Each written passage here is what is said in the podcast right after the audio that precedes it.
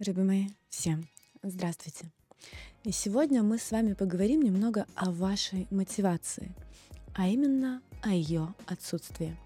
Очень часто, особенно зимой, в конце зимы, вот в этот переломный период, когда зима заканчивается, весна начинается, у нас бывают такие состояния, когда ничего не хочется.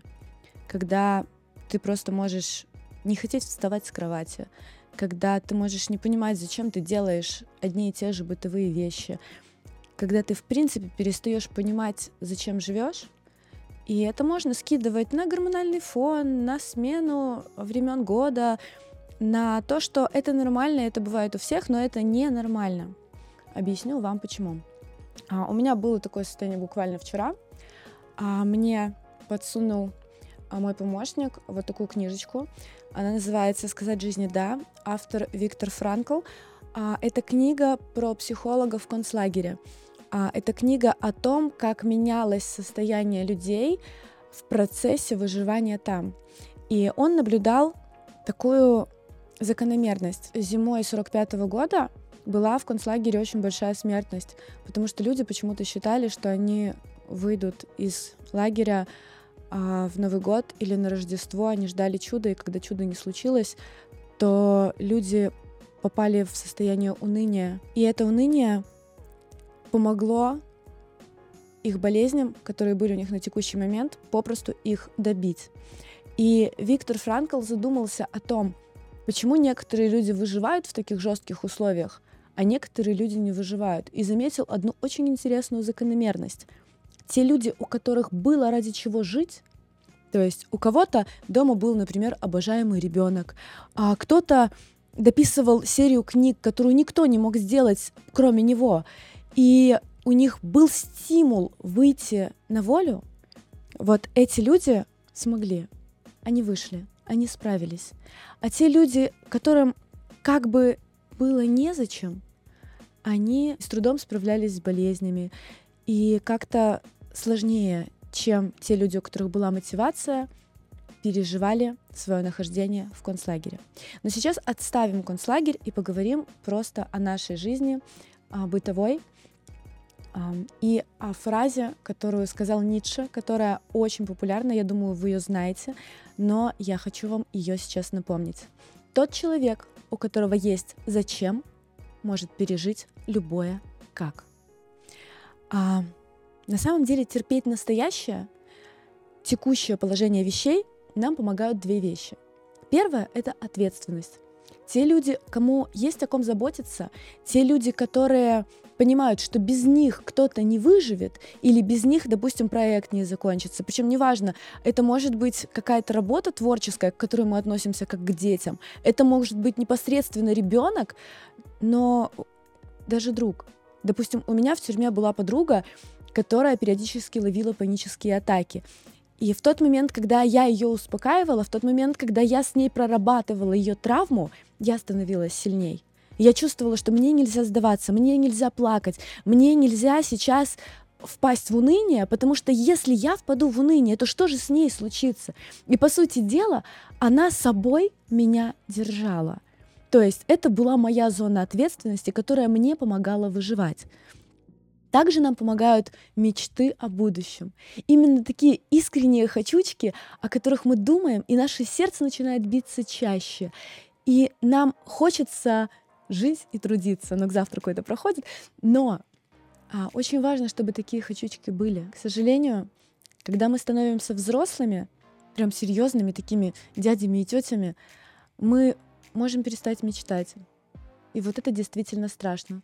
Потому что когда ты перестаешь мечтать, ты начинаешь просто существовать в рутине дней, теряя тот самый вопрос «зачем?». И, соответственно, нам сложнее переживать какую-то бытовуху. А периодически мне мои друзья, причем богатые, успешные друзья, жалуются на то, что у них полное, тотальное отсутствие желаний. Вот просто живут под спойлером «ничего не хочу». Хотя, казалось бы, все у человека есть. Но это может поразить не только того, у кого все есть, Это может случиться и с тем человеком, у которого ничего нет и который просто устал. Но по сути дела, ничего не хочу — это такой опасный фактор, на который много кто закрывает глаза, а потом удивляется, что же в их жизни происходит и почему все вот так, как есть. Соответственно, а первый момент, почему возникает ничего не хочу, это глобальная усталость. Иногда нужно просто проспаться, по-человечески дать себе день-два для того, чтобы отдохнуть от всего, что у тебя происходит. Потому что человек накапливает, накапливает, накапливает какие-то определенные дела, а потом вдруг удивляется, почему обычная рутина не просто не радует, доводит до такого состояния, что человек срывается, например, в истерику.